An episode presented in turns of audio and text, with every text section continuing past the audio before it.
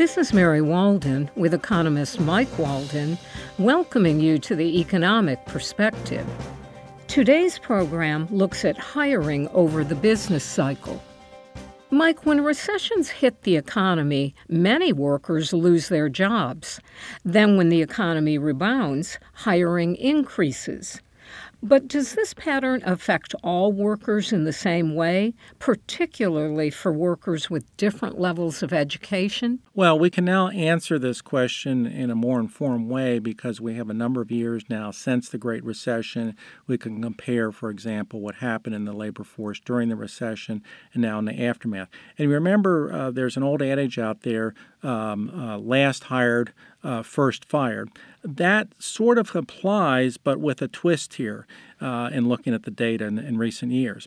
Uh, the people who are first fired tend to be those with the lowest educational levels. In fact, we can clearly see that in the data during the Great Recession. Folks without a high school degree, their unemployment rate went way up.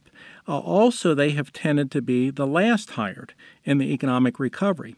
And so those folks who benefited here are college graduates. They tended to be the last fired and the first hired.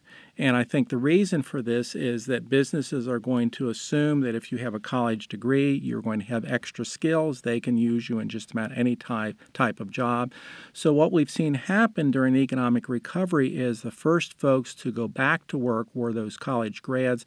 Now, though, uh, since we are 10 years past the worst of the recession, we're beginning to see and have seen those high school grads and high school dropouts get back into the labor force. And so that's very, very good.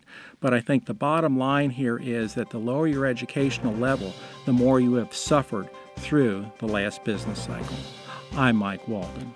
And I'm Mary Walden for the Economic Perspective, an NC State Extension program from the Department of Agricultural and Resource Economics.